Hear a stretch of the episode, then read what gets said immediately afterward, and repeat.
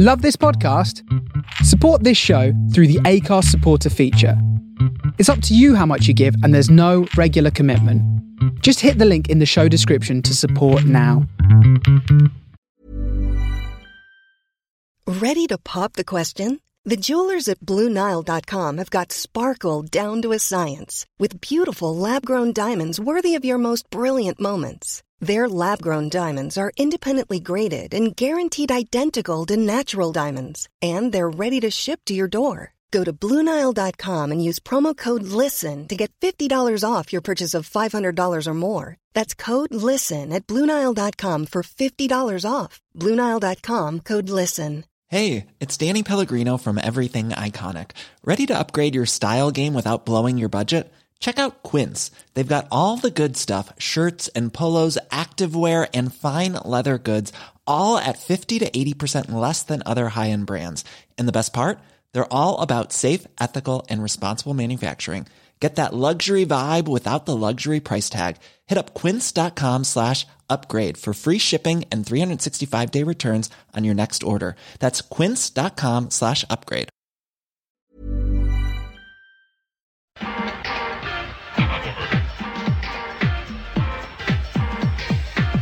Campionato di calcio italiano.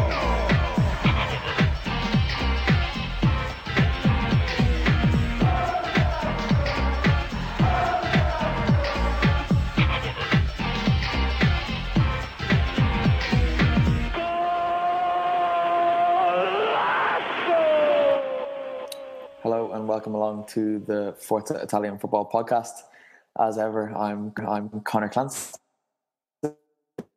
by Nicholas Carroll. Nick, how's everything? Um, yeah, pretty good.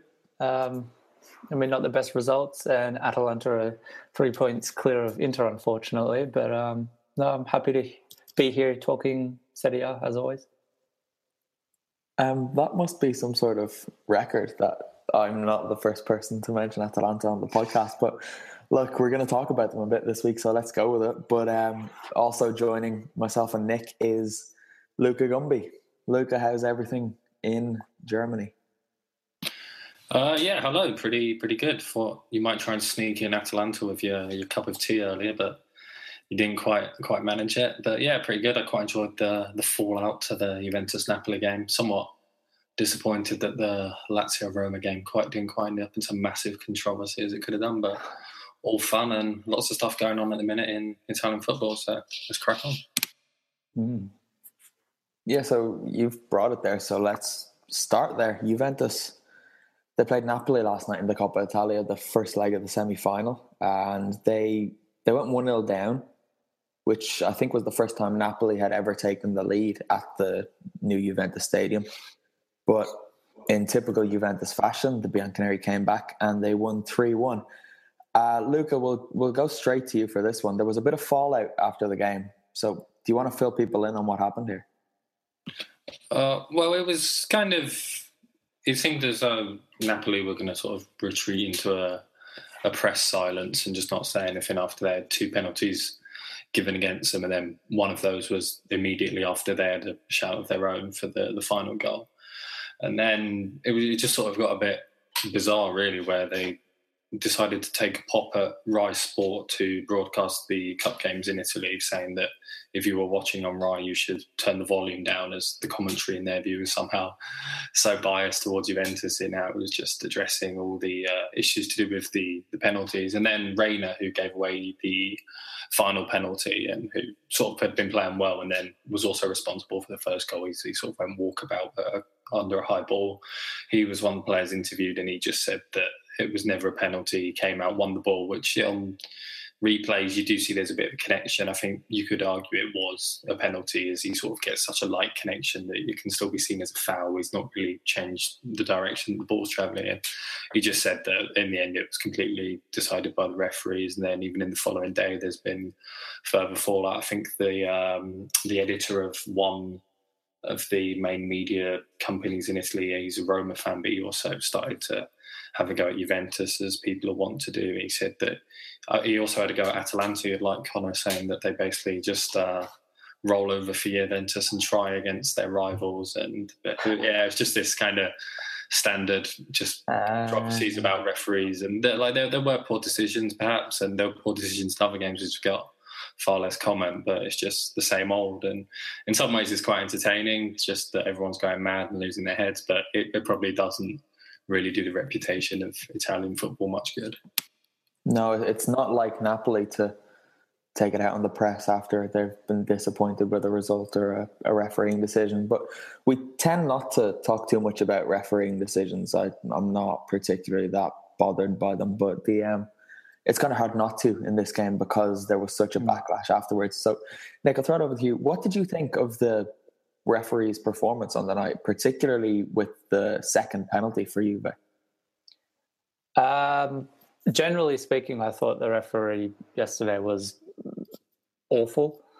Um, I don't think it was up to the standard it should be. And to be honest, um, the refereeing across Italy the last few weeks has been pretty atrocious. So, you know, it's not just this game. But speaking of this game in itself, um, I thought, I mean, as Luca kind of touched on that second penalty to Juve, in that, um, you know, it could still be, a, I guess, viewed as a penalty. But I just, I mean, I look at that and, you know, I, I know a lot of people have been quoting the rules and all that, but I'm, I'm just looking at it and I'm thinking that two players, ir- irrespective of him being a goalkeeper, Rainer, they've gone in for a challenge. Rainer's got there first. Yes, he hasn't got the best touch on it, but he's got there first. He's won the challenge. And yet, I just, I just think, what is he supposed to do in that position? Just completely disappear? Like, to me, it just, it just doesn't seem fair that that's a penalty. Uh, it, it just, it, it doesn't make sense to me. I just don't understand what the keeper's supposed to do in that, in that, in that Can position. I just play, I'm just going to play devil's advocate for a minute. Yeah. If a defender made a similar tackle, obviously not with his arms, but played the ball in that position and then followed through and cleared out a defender, or a striker like that, it's a penalty, no? If a defend, sorry, sorry again. If a defender takes Reiner's position there and comes out, yeah. wins the ball, but at that height off the ground, and then follows through on the attacker like Reina did, that's surely a penalty, no? But if they, well, if if they both come in as a fifty-fifty challenge together and they've taken each other out, is that a penalty? I'm not so sure, because but I, in this. The I only think to the side, so there is still yeah. a goal-scoring opportunity there. But because was it Higuain who went through? Because he's cleared out, it's not out. a goal-scoring opportunity. So yeah, I, I don't, I don't know. know. I just, I just, I just feel like it's it's favoured the the the striker purely because it's Reina is a goalkeeper, and in that situation, when Reina's gone low and the attacker's on his feet, of course the attacker's going to end up going to ground. If that was two players meeting a ball fifty-fifty, then there'd be a collision and then they'd both probably go backwards. Like, I, I, I feel like it's hugely disadvantages the keeper there, and I just don't know what he's supposed to do in that position. So, uh, you know, and I, I do I do appreciate that the rules might possibly say otherwise, but I just think it's so unfair and so harsh for Napoli. And given that, obviously, uh, the L B O penalty, which was um, wasn't given, Um, you know, I the, the whole backlash from it, I can I can understand from a Napoli point of view. And um, actually, I watched the game with Katerina, who's some of the F I F T V people might have seen in a video, and she actually sent me this um, for the pod just to read out. So basically, her summing up her feelings of the match. And this, you know, a respectable um, journalist, but as a Napoli fan, you can see the passion and the anger that comes from this. So this is what she said. Despite some mistakes in defence, Napoli played well in the first half. However, the decisions made by the referee were shameful and damaging to all Italian football. It is unacceptable and frustrating to see what happened, especially on the decision to give the second penalty. But well, we are talking about Juventus, and probably we will see the same story in the future. We as supporters are furious, but from today, Napoli should be only be focused to improve from their mistakes made on the pitch and be ready for Saturday's match against Roma. And she finishes with some, um, well, some choice words about Juve, which I won't read out. But I mean, to that, I, I think I think the anger is fine. I think you know, I think to to say to a supporter base, you know, don't be angry about something. I, I think that's like saying don't be passionate about your team. So, I, you know, I can take that. Um, possibly the players and, and some of the stuff that was being tweeted out by like Tonelli and stuff probably not needed um, from a professional point of view. But I do agree that, look, it's, I think they have a right to be angry, frustrated, but as Katerina said, I think they do really need to move on.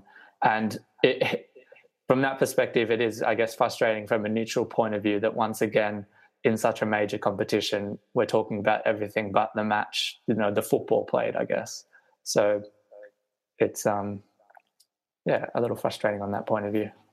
Um, I, I'm inclined to agree about the, the second penalty they got. I personally wouldn't have given it. I do think Rainer came out and played the ball, and I was nearly screaming that at the television because um, Sky's co-commentator, I can't remember who it was. It was probably uh, Gary Birtles, because he tends to be drawn out for these games, but they showed the replay like four or five times and he couldn't spot that there was a touch, and I'm screaming at the television like Rainer played the ball. But down the other end, I don't think Napoli have too much to appeal. I don't think that was a penalty. I think he threw himself on the ground, and there's a lot of this um, I'm not a Juventus fan, but there are a lot well, of these so you say yeah I do say um for those watching, there we go. Uh, but a lot of these, the, the backlash that comes in games like this, it's is it just because it's Juventus? And I know that they do tend to get decisions, but the statistics do prove that they haven't got as many penalties this season as Roma and probably a couple of other teams. But if this was, say, I don't know, um, Napoli played Bologna, and would there be such a backlash about the referee, or is it just because there's this hatred of Juventus that's already almost instilled in people's blood when they follow Italian football? So yeah, if it was Juve, it wouldn't be a big deal, right? Yeah, I think it just it just fits into people's sort of grand narrative of how it is supposed to be. It is like a sort of positive reinforcement of what people already believe. I think someone like, obviously, the day after, someone had a like a bit of time and they they tallied up all the penalties given for and against teams over the last five years. And I think Juventus were about third. I think Milan were top. But then even even in some of the other games, like uh, Sampdoria had a sort of dodgy penalty given against them where um, Berezinski went in to head the ball and the Palermo forward came oh. in with a high foot and it was given as a penalty.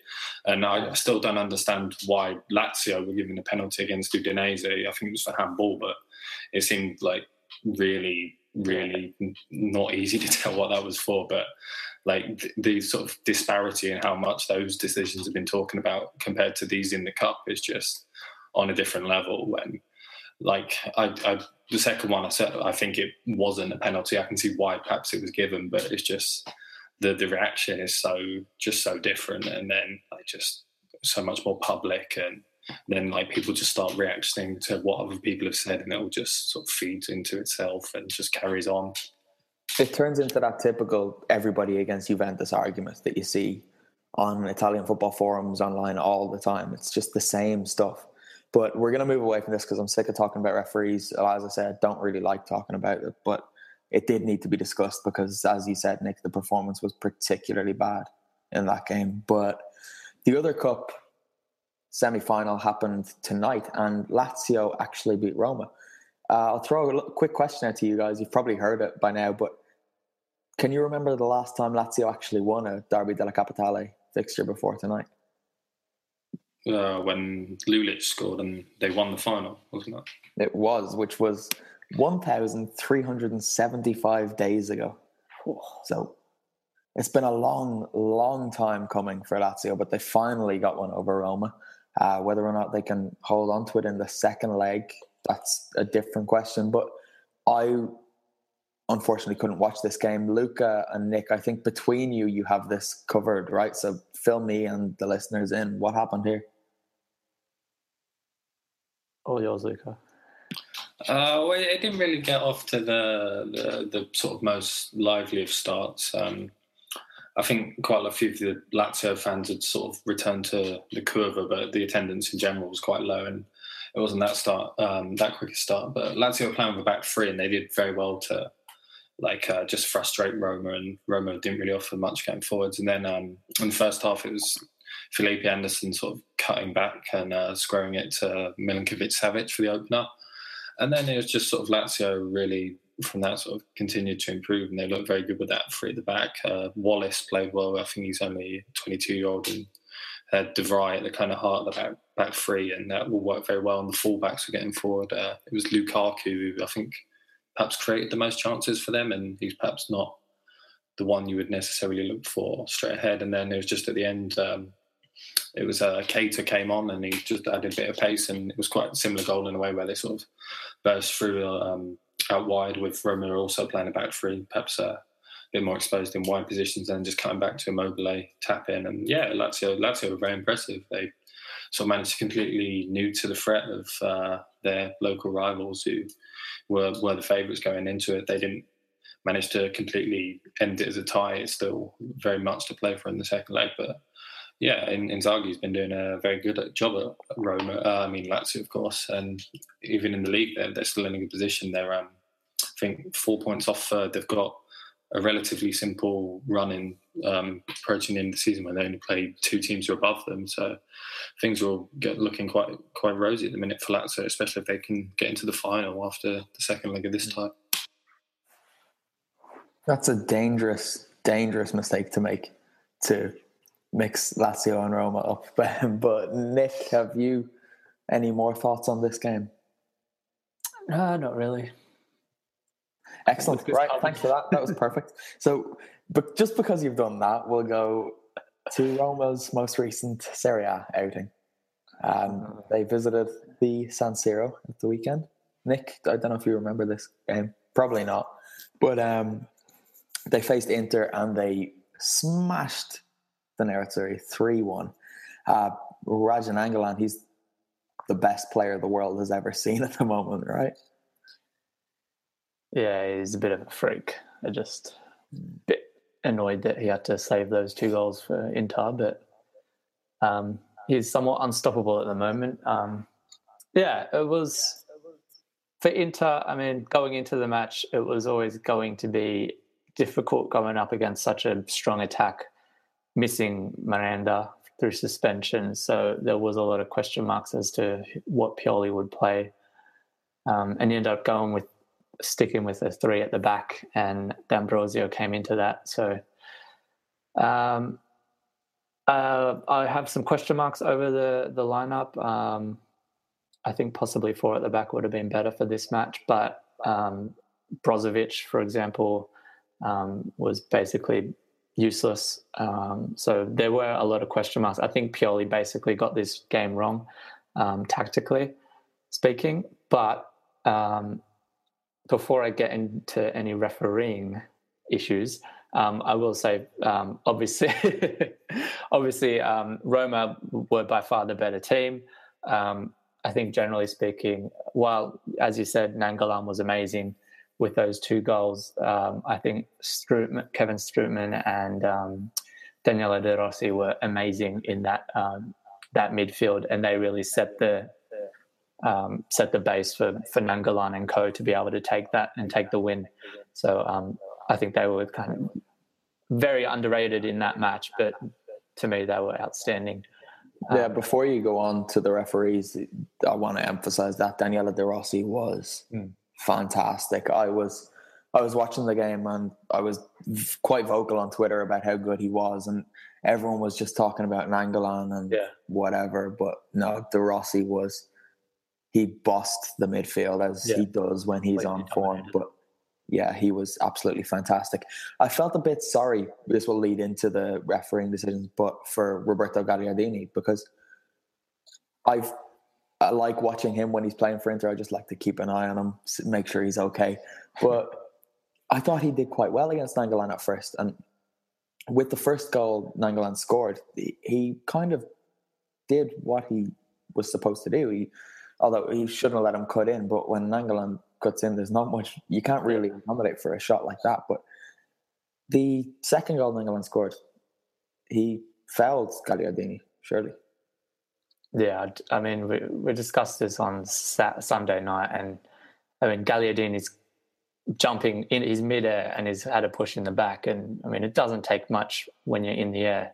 He's completely missed the header, obviously, and left Angelan free. And they've been given an open three-on-three um, opportunity at goal, which Angelan obviously uh, made no mistake with. So, um, you know, from that perspective, and again, to reiterate, I, I do think Roma deserved to win this match, but um, at two one behind after scoring a goal, you know, this was at a time where Inter was starting to build into something and it looked like they might be able to, you know, sneak a point or actually take something away from the match.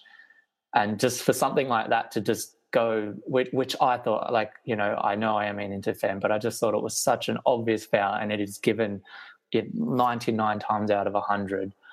Um, it was really just frustrating because, and at three one down, you know, that basically... Um, yeah, ended it. So, yeah, right. So we we all agree that it was a foul, surely. There's not really another way of looking at that. He's in midair and, as you said, Angelan pushed him, so he can't really defend himself. But when Angelan picks up the ball, he's still about, he runs about seventy yards completely mm. uncontested, and the Inter players just kept backing off. And Angelan had the option of two passes, and to be perfectly honest, going ahead and shooting was the wrong option to take, but he smashed it in. But Inter surely have to still hold their hands up and say, in the seventy yards that Angelan strolled yeah. forward with the ball, we did not do enough. Yeah, one hundred percent. Um, I think I actually did mention that on Sunday, that, you know, foul aside, you know, you need to be ready to play the whistle, and the Inter defence was not there, basically. Um It, Inter's defence can often get found out in on the counter or against the run of play, and that was just an example. And um, particularly with in that in that formation, they were completely found out um, a number of times, to be fair, by Roma. So, Nick, you mentioned that you felt Stefano Pioli got the lineup wrong or even the formation wrong. We've got a question on this kind of about Pioli, anyway. Um, yeah. I'm going to throw it out to you. Martin Carter asks, will Pioli be replaced with a better manager in the summer? They fell flat against both Roma and Juventus. uh, a bit harsh. We're, like, we're already Pioli's talking about his replacement, yeah. Yeah, um, I mean, if, if I can just throw in my thoughts, Pioli did quite, has done brilliantly well to turn Inter around this year. And as we've discussed before, isn't it a case that Inter are just waiting to see what happens with Diego Simeone at Atletico Madrid? Yeah, I mean, well, firstly, yeah, that that's what everyone's kind of assuming is the next move, and that's possibly not going to be, as you said, till twenty eighteen.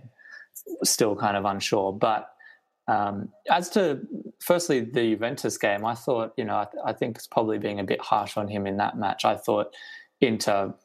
Um, weren't outstanding, but Inter played that match really well. We're, Inter was unlucky to lose that match. It took an outstanding drive from Cuadrado to take the three points. Um, Inter came out and pushed Juve the whole way. Um, so I, I don't think he got it wrong there. I don't see Inter as necessarily flat. That first half was the best forty-five minutes of football I've seen in Serie A this season, um, possibly in a couple of seasons. Second, second, um, uh, second half. Yes, it did drop off a bit, but um, uh, Roma. Yeah, I mean, yeah, he's he's had an off game, but I mean, I'm not going to start, you know, looking for his. He's allowed to have one yeah. or two, surely. Yeah, exactly. He yeah. took over a, a squad that was a complete mess. Uh, Luca, I'll, I was going to let you jump in on that, but I'll send the next question over to you. Um, kind of links in. Do you think there's anything in the stories that Antonio Conte will return to Italy this summer because he's not settled in London? I saw he was linked with the Inter job, actually. Hey, it's coming. Just he, that's not going to happen. Can we can we just be honest? Antonio Conte is not going to go to Inter. It doesn't matter if they threw a lot. No, that, that just that just has the sort of ring of something that's designed to. to wind up Juventus fans, basically, mm. and, and get those precious clicks. I think it was coming from Tutto Sport, Tutto Sport uh, which is yeah. the, the Juventus paper. It's based in wind up its phrase, yeah. yeah.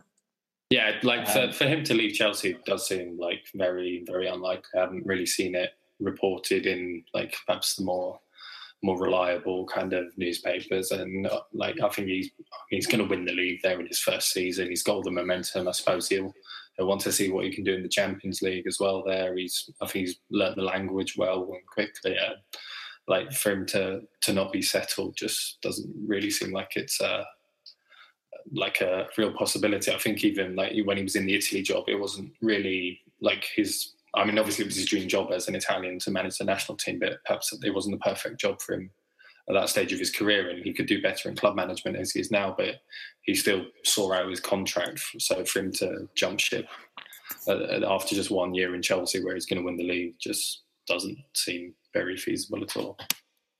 Yeah, I think the Champions League thing plays into that massively. I'm glad you mentioned it because he didn't exactly do a great job in Europe with Juve. Um, then Allegri came in. It was his first season in charge and he got them straight to the final, wasn't it? So I think Conte will want to prove to people that he's able to cut it in Europe. Um, but allow us to go off on a bit of a tangent here, guys. But, um, oh, what was I going to ask? It was about Conte. Do you know what? I've completely... It's completely slipped my mind now, so yeah, I'll edit this out, but never mind, we'll, we'll move on, move on quite swiftly from that. But um, this is the big one now from the weekend. Napoli hosted Atalanta at the Stadio San Paolo. Nick, stop shaking your head because you're talking about this first.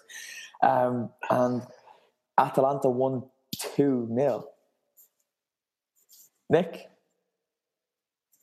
Yeah, I don't know what happened. Um, um, yeah. Can uh, I just right? Why is everyone so surprised by this? Like, people are acting as if Atalanta are seventeenth. I know it's a surprise for anyone to win at the San Paolo, but Atalanta always beat Napoli. Behind Napoli now. Yeah, exactly. They've done the double over them this year. I don't see the big deal. Nick, go on, talk about it, because it's usually just me rambling, yeah. talking nonsense. So.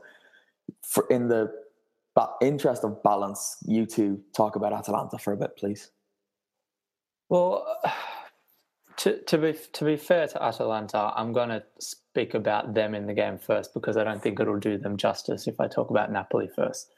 So, um, you know, they basically came out, gone to the San Paolo and done what they've done all season, which is why they have the equal best away record. They they they're.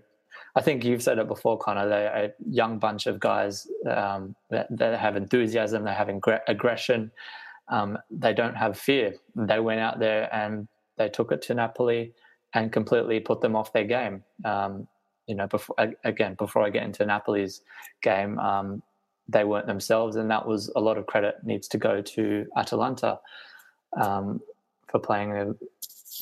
a great game. Um, they did what they needed to do. I don't, you know, um, in speaking, of, you know, and I do want to kind of put it separately again, because Napoli were awful. Um, mm. Napoli were completely off their game. I mean, I, everything they were doing was uncharacteristic. I was like, I was struggling to see any remnants of what they would usually do week to week. So it was very disappointing from, I think, a Napoli supporter point of view that, um, that they just they didn't show up. I don't know if it was a you know an attitude, a mind thing, um, you know, coming into the match.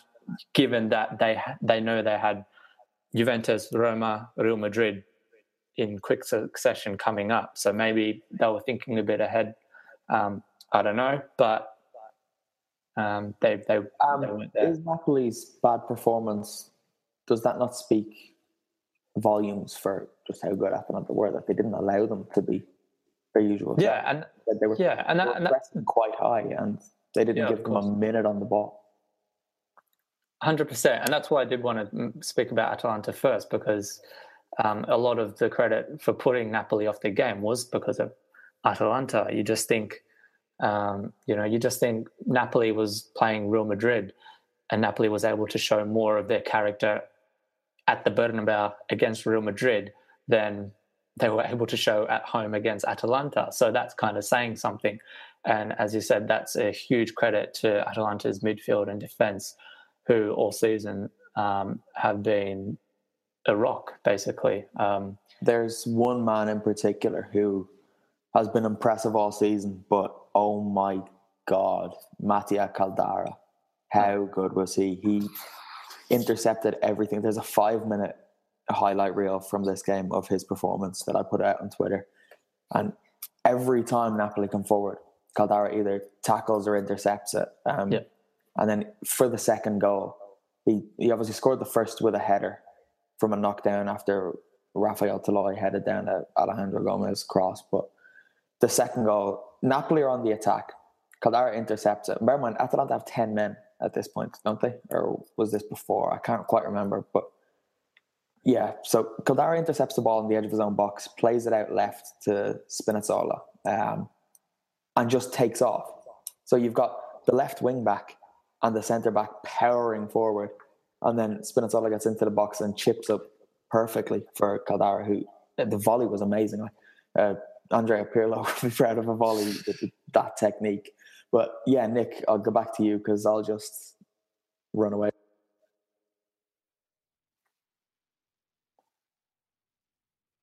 Yeah, um, I, I didn't really have much to add. I mean, uh, to the game itself, um, I can talk about Atalanta if you'd like, in general.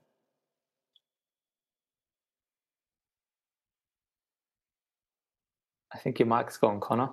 Yeah, sorry, I did a nick and forgot to turn my mic on there. But Luca, do you have thoughts on the actual game before myself and Nick start talking about Atalanta?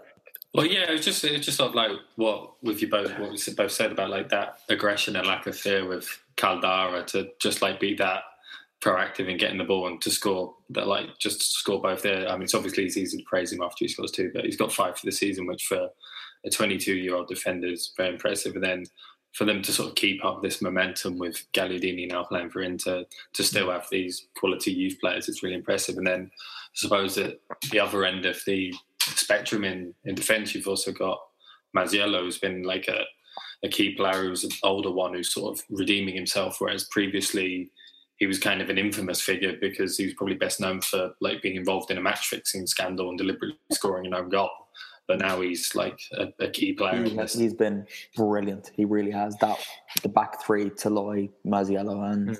Caldara together have just been an absolute wall in front of Barisha, who has been excellent when called upon as well. But yeah, Luke. I think you did it again. So uh, no, my mic's on. I don't know what's happened there. Um, yeah, Luca, back to you. Yeah, no, it's just, yeah, you, yeah. like uh, as you've been saying, and I guess a lot of people have been saying, they're, they're a very good young team, and they've always been famed for the developing of youth, and it, it would be interesting to see if they get into to Europe and just how much they can keep their, their the core of this team. I suppose Kessie will probably go at some point. I, I don't know when Caldara actually officially moves to Juventus. I'm not really sure it's how it's... at the end of next season, so it's the summer of twenty eighteen. Yeah, so that's obviously encouraging for him to for st- him to still be there and developing and playing regularly, and like just the way he's been doing, he's certainly like probably definitely been one of the best young players. Just like real relevant revelation, and yeah, I suppose Gasperini as well. Like it, it probably wouldn't have been expected to to do so well at Atalanta. They had a few struggles in their very first games in August. Just just really impressive how it's. Uh, been going, and it just isn't, I don't think anyone would have called it over the summer. Nick, you came bearing stats, didn't you? You want to talk about Atalanta a little bit? Yeah, I thought I'd try and finally try and talk Atalanta up for you, so well, I'm prepared. Um, well, basically just going on about what made them so good against Napoli, and um, I think possibly that, you know, we talk a, bit, a lot about, you know, the likes of Papu Gomez and everything, but Atalanta's defence and midfield um, this season have been absolutely incredible and probably don't get the plaudits that they deserve. Um, you know, we were talking about interceptions and stuff on the weekend. In total interceptions, Atalanta ranked number one in Serie A um, quite easily, um, averaging eighteen point eight a game. Um, now... You know, they're not they're not the biggest possession um, based team. They average about fifty percent, um, but yet they um, they concede the fourth least shots. The only people, uh, the only clubs they're behind are Inter, Napoli, and Juve, who are all averaging fifty-five, fifty-nine, and fifty-five percent possession. And added on to that, give the um, Atalanta play more of their game in their own half as well, as well in their own um, third. So they're giving away a lot more possession, but they it just it just goes to show how good of a job. They have less of the ball. There's more time spent defending, and yet they concede the fourth least shot in shots in Serie A, which is a ridiculous stat. I mean, you, I, I kind of look twice at that, and you just think that's almost unheard of for that kind of team. And it goes to show. Then you, when you look at the player stats, as we've talked about, Toloi, Caldara, they rank first and third for interceptions per game um, for for players that have played for the majority of the season, and Maziello is up there as well in like the top ten or so. Um, they, you know, they um, and then so that's the defense, but then also in attack they they average the most dribbles per game. So and that goes to that young kind of dynamic. They're, they're not afraid to have a go, and yes, they do get dispossessed a lot, second most in Serie A, but that's the game they play, and it's fine because they can fall back on that midfield and defense, and the system works perfectly. So it's it's it's a very uh, young and dynamic and possibly um, you know, not long-term sustainable system, but I mean, I, you know, I don't want to compare it to a Leicester City, but in terms of they had a very set structure last season and it worked for them. And, and that's, I see a similarity with Atalanta. That's, you know, this system works for them and it's being incredibly successful for them. So, um, and Gasperini has to take a lot of plaudits for that too. I think he's got this, this team working so well. And that's the thing. It's, it's a team. Um, and I think you might've talked about this, Connor, last week. Um, But in terms of a team playing together, I don't. There's never been a faster or easier way to start your weight loss journey than with PlushCare. PlushCare accepts most insurance plans and gives you online access to board-certified physicians who can prescribe F D A-approved weight loss medications like Wegovy and Zepbound for those who qualify. Take charge of your health and speak with a board-certified physician about a weight loss plan that's right for you.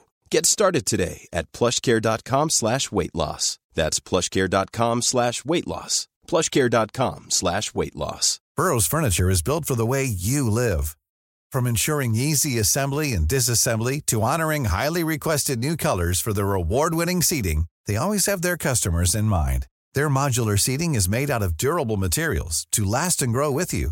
And with Burrow, you always get fast, free shipping.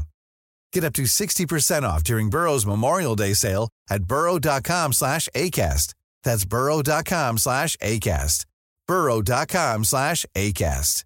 Mom deserves the best, and there's no better place to shop for Mother's Day than Whole Foods Market. They're your destination for unbeatable savings, from premium gifts to show-stopping flowers and irresistible desserts. Start by saving thirty-three percent with Prime on all body care and candles. Then get a fifteen-stem bunch of tulips for just nine ninety-nine each with Prime. Round out Mom's menu with festive rosé, irresistible berry chantilly cake, and more special treats. Come celebrate Mother's Day at Whole Foods Market. I think there's a better eleven in Serie A right now. I'd agree with that. I think if there's anyone, Juventus are an obvious one. They're a real unit, but hmm. yeah, they are so close. And if you follow any of the guys on um, social media, like Instagram, they're always together. Even when they're not training, they go out for dinner together. They hang out together. They're always over at each other's houses. And I suppose that can't do anything but help, you know? Um, but I don't know if you've got a whole list of stats in front of you or anything, but uh, last week I was looking at a few, and Papu Gomez actually had created the most chances of any player in Serie A. So it could have changed by now, but last week I know that was definitely one. But we yeah. talked about the interceptions. Sorry, go on. I was just going to say he averages two point five key passes per game, which is second to only Mohamed Salah, and that's saying something. Yeah, absolutely. Um, and every if you whenever you watch Atalanta, especially when you're over there, you notice just how much goes through him.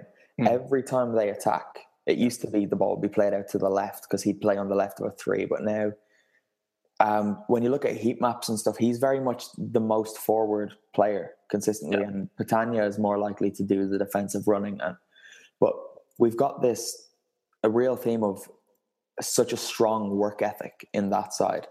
Uh, they lost Luca Cigarini and Martin Derun in the summer, and they were two guys who broke up play. Martin Derun had the highest interceptions and tackle rate in Europe, only behind N'Golo Kante last season.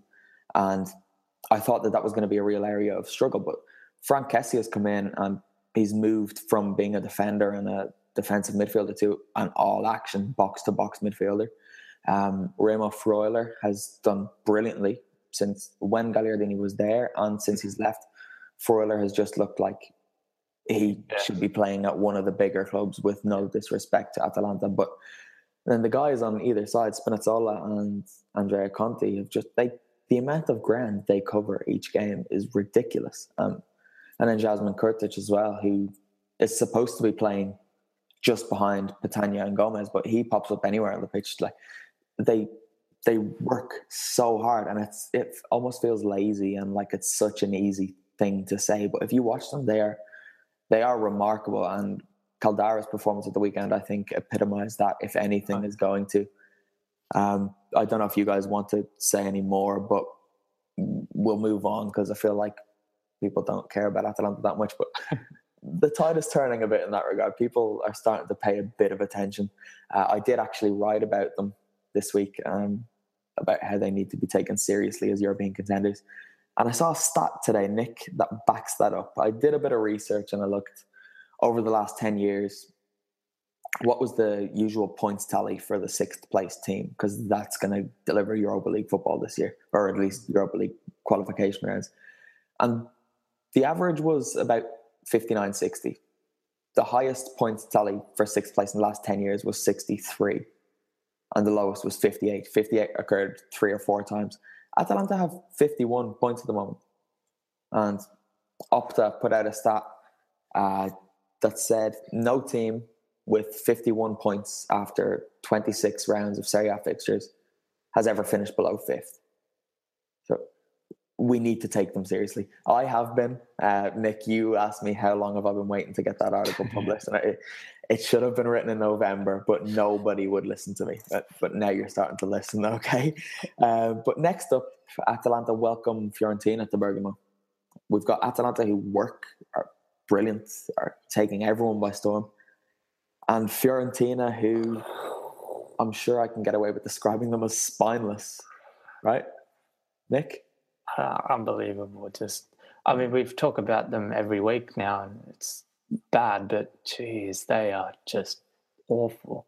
Uh, both both of the, if you want to sum up Fiorentina, watch both of uh, Torino's goals against them and watch what their defenders are doing, because it's it shows exactly that, as you said, spineless. There's no heart, there's no desire.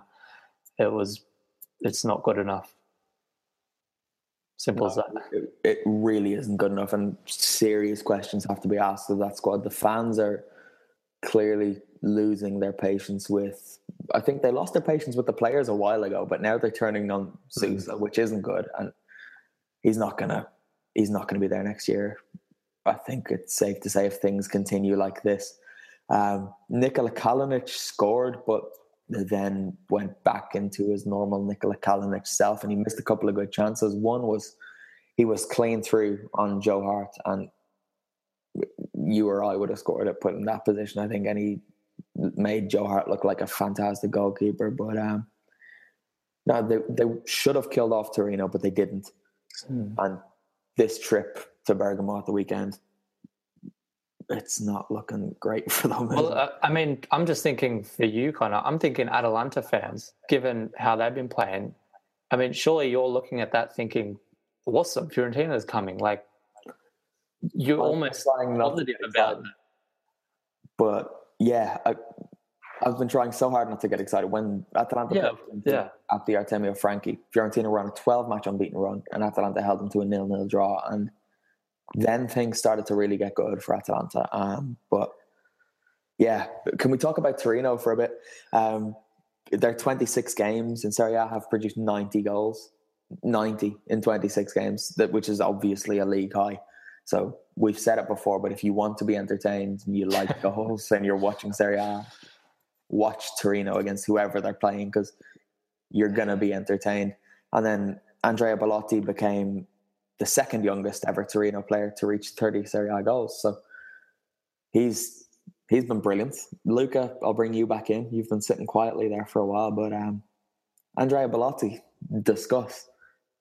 Well, he appears to be quite quite good at football, really. It's just like uh, he's certainly in the right team, because that, that Torino team, like, they are entertaining. You know what they're about. They, they they're very good at attacking. They've got all these good attacking players. They can't defend, so it does kind of just a lot relies on Bellotti to just score. But yeah, to keep going in that um, in that Fiorentina game, when like in the first half they'd been completely dominated, and to get those two goals, especially after missing a penalty, like, just shows a certain degree of maturity as well on Bellotti's part, especially considering how young he is to to do that. And I think that's perhaps one of the one weakness in his game is penalties. He has missed a few this season. He missed one at Milan that was quite memorable. But yeah, just the way he's carrying about, he's just so lively and alert. Like, those goals that they scored against Fiorentina weren't beautiful goals. It was, as Nick mentioned, it was sort of Fiorentina giving the ball away at the back, but just for him to still be alert and ready to just quickly turn and have that turn of pace to get in front of a man or get in and win a header in that kind of situation where it's just the ball's come back to one of his wingers so quickly. It's just, uh, it's, uh, yeah, it's, it's very impressive. And he's, uh, he's certainly, I would say, like, the best Italian striker going around at the minute. And I'd probably quite like to see him at Torino as well next year, just to carry on as he has, I think. It'd be nice for him to continue to develop gradually and not perhaps move too early and put a bit too much pressure on himself, and then perhaps struggle and sort of see his confidence take a dent. But yeah, at the minute he's just brilliant, and that Torino team seems perfect for him with just how attacking they are and how perhaps there's not too much pressure on them now as they're not really competing for anything of great significance. Yeah, um, I'm going to touch on Mihailovic here, because Torino, you're spot on. They're not competing for anything, but they should be. They've they're ninth in Serie A at the moment. I'm looking at the table. Um, they've only got thirty-six points, so they're five points off even Fiorentina in eighth. But surely this Torino side should this Torino side should be better than Fiorentina at least. Um, surely they should be competing for the European spots. Mihailovic, how do you rate his work there so far, Nick? Um. I mean, generally, I would say positive still. I mean, yeah, I think you still have to take into consideration this, the start of the season. Their defence was completely just scraped clean. Um, so, and and I guess this was um, this was the defence defence wise. This was probably expected earlier in the season, but their attack kind of made it, um, you know, kind of drowned it out. Um, but now we're starting to see the remnants that well. They really don't have a defence, and it's an issue. So I don't, I, I don't know how much you can put that down to Mihailovic, as uh, he's he's got very limited resources at the back, but up front, it's you know there's some incredible talent there. So um, I think he at least deserves to um, to have a full summer, and then another season to see what he can really do with that team. I think this. I think this season's still somewhat of a, you know, uh, foundation season, let's say, um, with a new coach, and they ne- they need to build something with that defence. So um, at the moment, it's not really there. So they need to build something. It can't just be an all-out attack, because it's not really working, and you can see that with their results basically through two thousand seventeen so far. Yeah, they they were unfortunate in the summer to lose two or three of their best defenders, so it was always going to be a bit messy at the back there. Um, you kind of have to feel a bit for Joe Hart as well, because he's come in yeah. to a team with no defence in front of him, and he's trying to rebuild his career. But he's he's not been great, but he's not been terrible. He's made a few mistakes, but we'll allow him that, I suppose. Luca, you wrote about Genoa this week. Um, they're a mess. Explain. Yeah, they they certainly are a mess, and that game against Bologna was two teams at difficult times in their season, and Andrea Mandolini's debut. they they just snuck it a draw in uh, stoppage time. But you feel that if, if they did lose that, it could have turned really nasty. The fans were all protesting, refusing to go into the ground, and their banners up denouncing those who who were going in and paying as basically being sort of scabs for propping up the club and the regime. But in some ways it sort of seems to be a kind of like typical sort of Italian mid-table tale where you kind of have these clubs where they don't really have much ambition. They just want to buy players cheap and then sell them on and keep continuing with that that method. As I suppose the, the kind of high benchmark was Udinese when they were getting in the Champions League, but then eventually that kind of you starts to stutter. You you can't be so successful in your scouting year upon year to to really get up there. And like Genoa a couple of years ago, they were in the Europa League and they should have been in it, but then they failed to get their European licence. And if, if you're a fan, that's just surely just got to be a complete disappointment that the team has earned it on the pitch, but then the club has somehow managed to fail to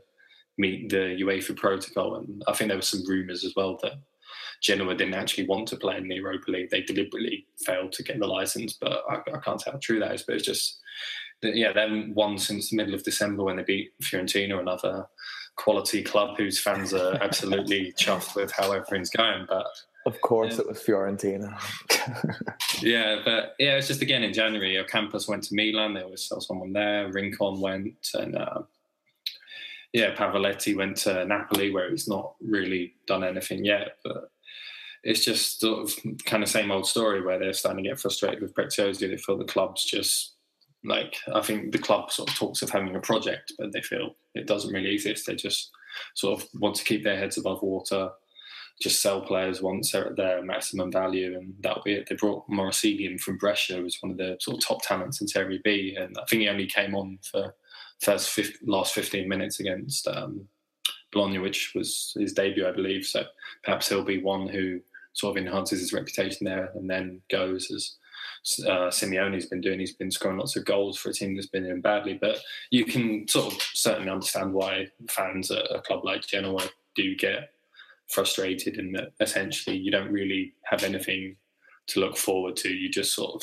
exist, and like you never really have much of an identity at the moment. It's just constant rotation of players. I think it was sort of the same at Palermo, where at points had like Belotti and Dybala and Vasquez, but then they just all go. It kind of sort of erodes the identity of these these clubs who, you know, Genoa have got nine Scudettos to their name. They they can do better. They've they've played in Europe. They've played against Liverpool, uh, Marassi. They've They've had sort of like a lot, lot higher points in their history, and you can understand why the the frustration boils over. And it's, I suppose, obviously they see Atalanta as well with Gasperini, who some of them didn't like at the end of his time, but he was the longest serving manager there in Serie A before he went, and clearly was doing a good job. And they can see that Atalanta have an identity. They develop all this youth, and uh, they do the same thing. They sell it, but they do seem to be better at developing it, whereas Genoa just kind of sort of just starting to flounder at the minute, and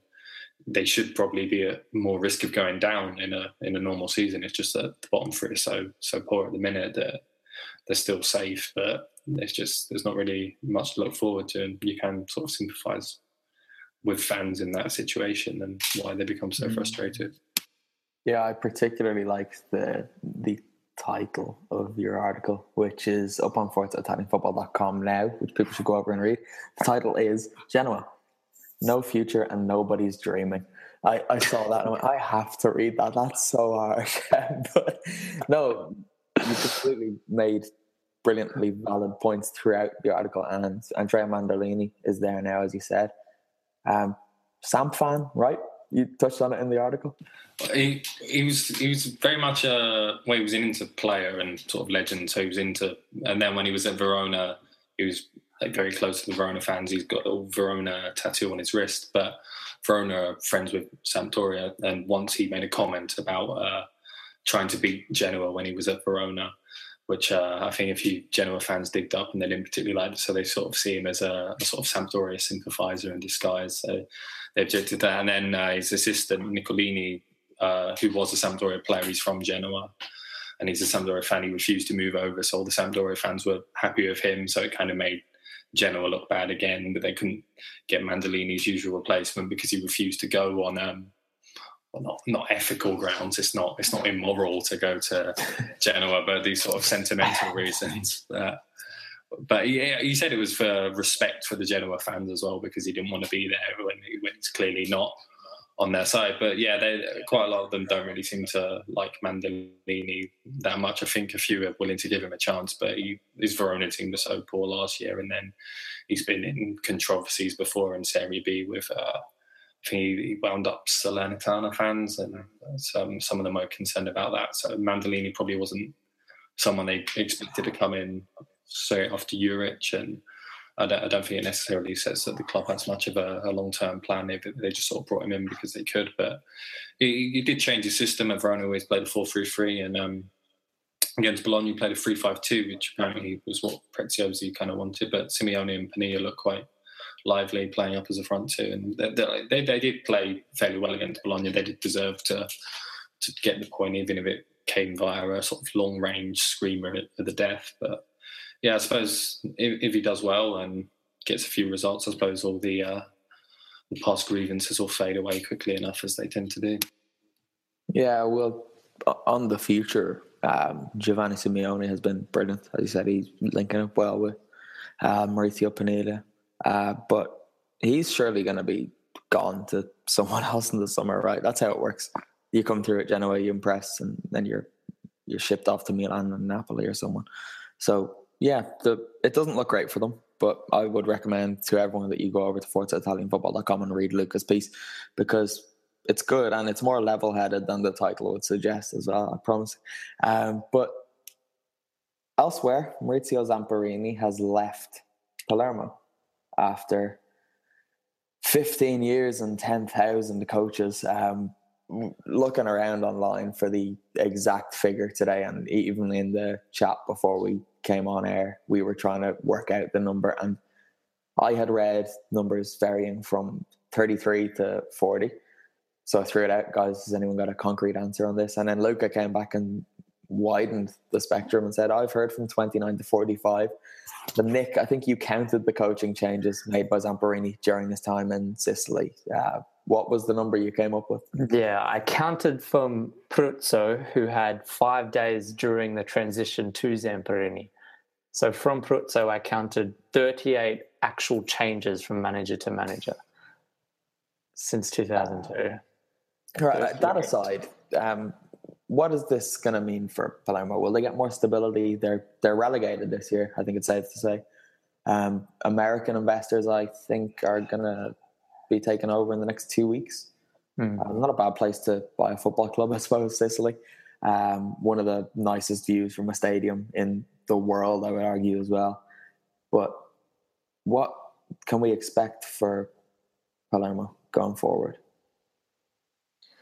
I think it gives them a chance to rebuild as a club. I think most fans would argue that they would rather um, be in Serie B and um, performing and, you know, not completely covered in uh, controversy and controversy and managerial changes every two weeks than the the crap that's been going on there since, well, the last, you know, three, four years at least have been quite ridiculous. They've just been languishing down the bottom, just surviving every season, um, and not a lot of joy there for the fans. So um, if not for anything else, as you said, Connor, stability is the main thing that that club needs, um, and will be better for Zamperini leaving. Um, and to be honest, on a, in a general note, the less Zamperinis there are in Italian football, the better, because um, Italian football gets a bad name from idiots like that running clubs. So um, I'm very glad to see the back of him, and hopefully, um, hopefully there's some good investment from, you know, the Americans that are coming in and can build that club up to um, to be a, a strong Serie A club for the future. I think obviously that's what the fans want, and that's going to start with stability. Yeah, let's Maybe. hope so. I've always had a soft spot for Palermo purely because they wear pink, which is amazing. Luca, what were you going to say there? Uh, if they get um, sort of Anglophone owners uh, coming in, perhaps that that could open a path for Kyle Lafferty to return without Zamperini there to foil his woman, womanizing ways in Sicily.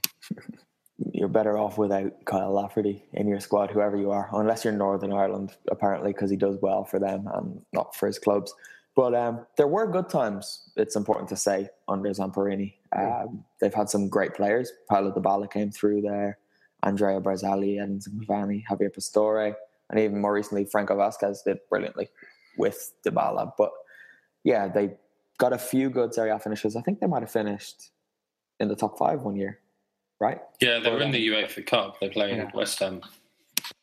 Yeah, Vito Doria has written something on it as well. That's going to go up tomorrow. I'll edit that when we get off air tonight. But yeah, so Zamperini's gone.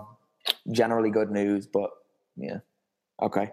Uh, we're going to finish up with just a quick word from you both. Nick, you're wearing a, a blue shirt, so I'll go to you. Um, Claudio Ranieri, he got sacked. Mm. How do you feel? Um, annoyed, a bit cheated. Um, I mean, you know, it's pretty much echoing most people's thoughts that it was com- really harsh, obviously, given what he's achieved.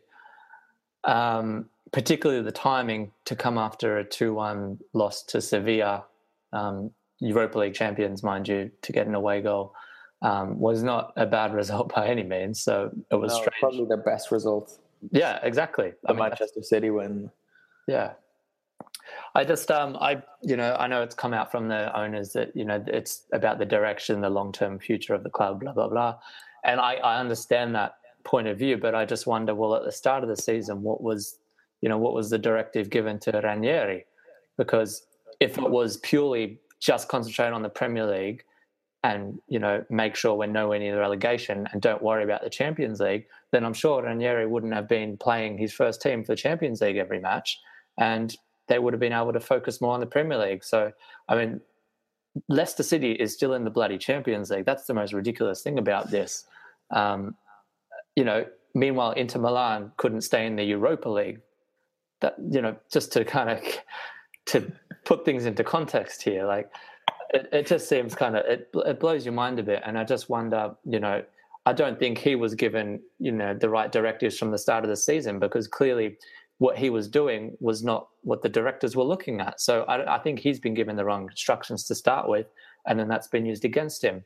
You know, let's be honest, if Leicester City had the Champions League last season, if they were competing in that as well, they would not have won the title. It wouldn't have happened. And of course, they were always going to struggle with competing in a, an added tournament and against such opposition. So, um, Uh, yeah, com- completely disagree with it. And I think, if anything, that game, that match against Liverpool, for anyone that saw them play, completely showed that a lot of their performances are down to that attitude of uh, the Leicester City players, because they came out there and they played a match like they hadn't all season. So I think a lot of the a lot of the, the fault there is the player attitudes, um, and I see very little of it being in Ranieri. Yeah, I think the overwhelming feeling from everyone is just sadness, really. It, it's a real shame that after what he did last year, he's lost his job. And again, you can kind of see that, that they could very well get relegated. They probably would have, the way things were going with Ranieri. But um, a few people have come out and said they would have taken three, four relegations with him yeah. because of what he gave them last year. And you kind of, it's a shame to see that go. Like, there's, if Claudio Ranieri can win the league with Leicester and within nine months not have a job, it's it's a strange situation. But um, yeah, maybe the change was needed for them to keep for them to stay in the Premier League. But Ranieri said from the start of the season that he was targeting survival.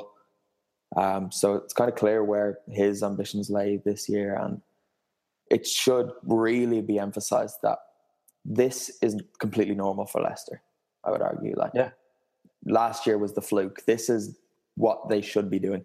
But we'll stop, because it's not a Premier League podcast, and we we have obviously got some emotional ties to Ranieri, given it's an Italian football podcast. But yeah, um, you there's a video up. Uh, you spoke to some Leicester fans when they were going to win the league.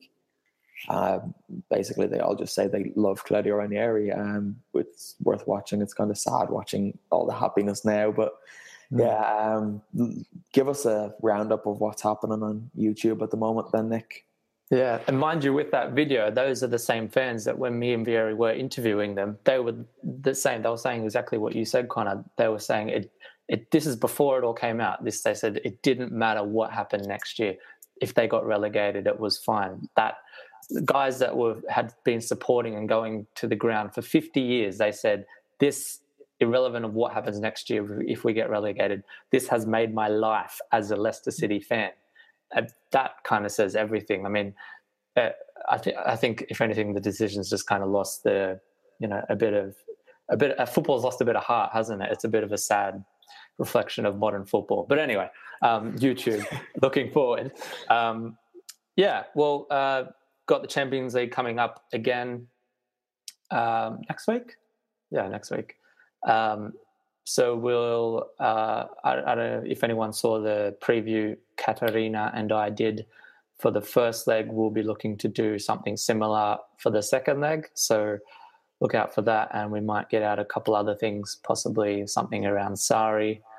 Um, um, Vieri's still got his team of the weeks coming out. So, um, be sure to have a look at them and actually put forward any ideas or, um, opinions you might have. Please feel free to disagree with the thoughts of our um, esteemed members, because we we like to um, you know be challenged on things as well. So um, and yeah, and as always, we'll be looking at some of the major matches for the weekend. So we might do um, some reviews after the match. So just look out for them. If you are subscribed to the YouTube channel, you will know when they're coming on. So um, be sure to click the little subscribe button.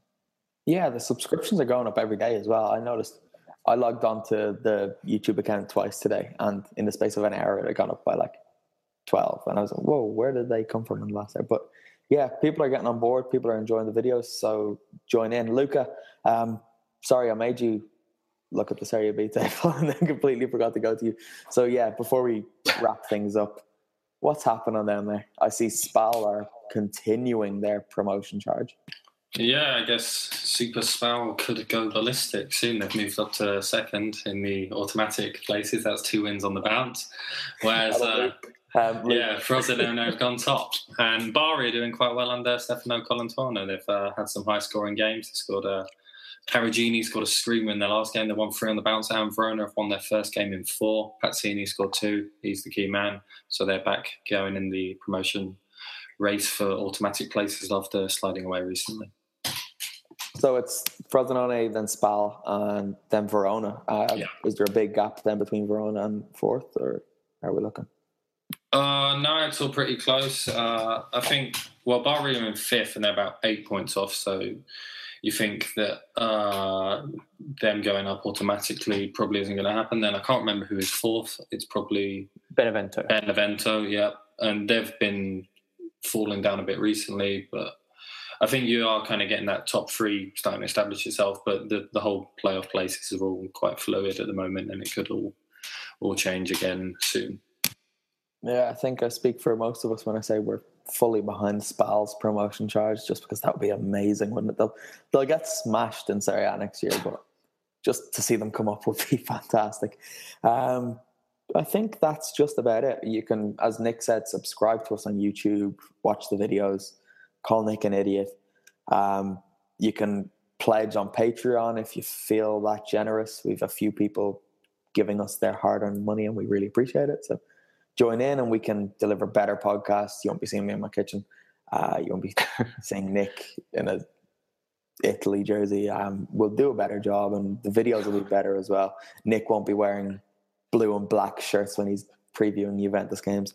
Um, but yeah, you can get us on Facebook, Instagram, and Twitter. On Twitter, we're at Serie A F F C. Facebook and Instagram at Forza Italian Football. I'm at Concalcio on Twitter. Luca is at Gumbizono, and Nick is at Nick Z Carroll. Myself and Nick are both on Facebook as well. Um, but yeah, on the site this week, I wrote about Atalanta being really, really good and why you should start to take them seriously. I've won Nick around, and if that's possible, I can win anybody around. So head over and read that. Um, Vito will have something up tomorrow on Zamperini's reign at Palermo. Luca wrote probably the best piece of the week so far on Genoa. Really good. uh, only because Marco Jackson hasn't written yet. So don't get too ahead of yourself. But yeah, and then Big Kev P has been busy. He wrote about Dino Zoff for his birthday and Gianluigi Buffon. Uh, and then he is he wrote something on Marek Hamšík, which will be going up later in the week or maybe next week. And there's another piece looking ahead to Napoli-Roma where he basically looks at Hamšík versus Angelan, the Battle of the Beasts, I think he's called it. So that's definitely worth looking out for. But guys, anything else to add before we wrap things up here? Mm, Nick, the camera's gone to you. Nah. Good. Spell have nice kits, so let's hope they, they come up. Yeah, they, they do have nice kits. Um, it'd be nice to replace Palermo's pink with Spal. So that'll do it for this week. There's no question about what the outro music is this week, guys. I'm sorry, but it's going to be an Atalanta one. Um, we'll talk to you guys again next week. Keep an eye on everything, and it's ciao for now.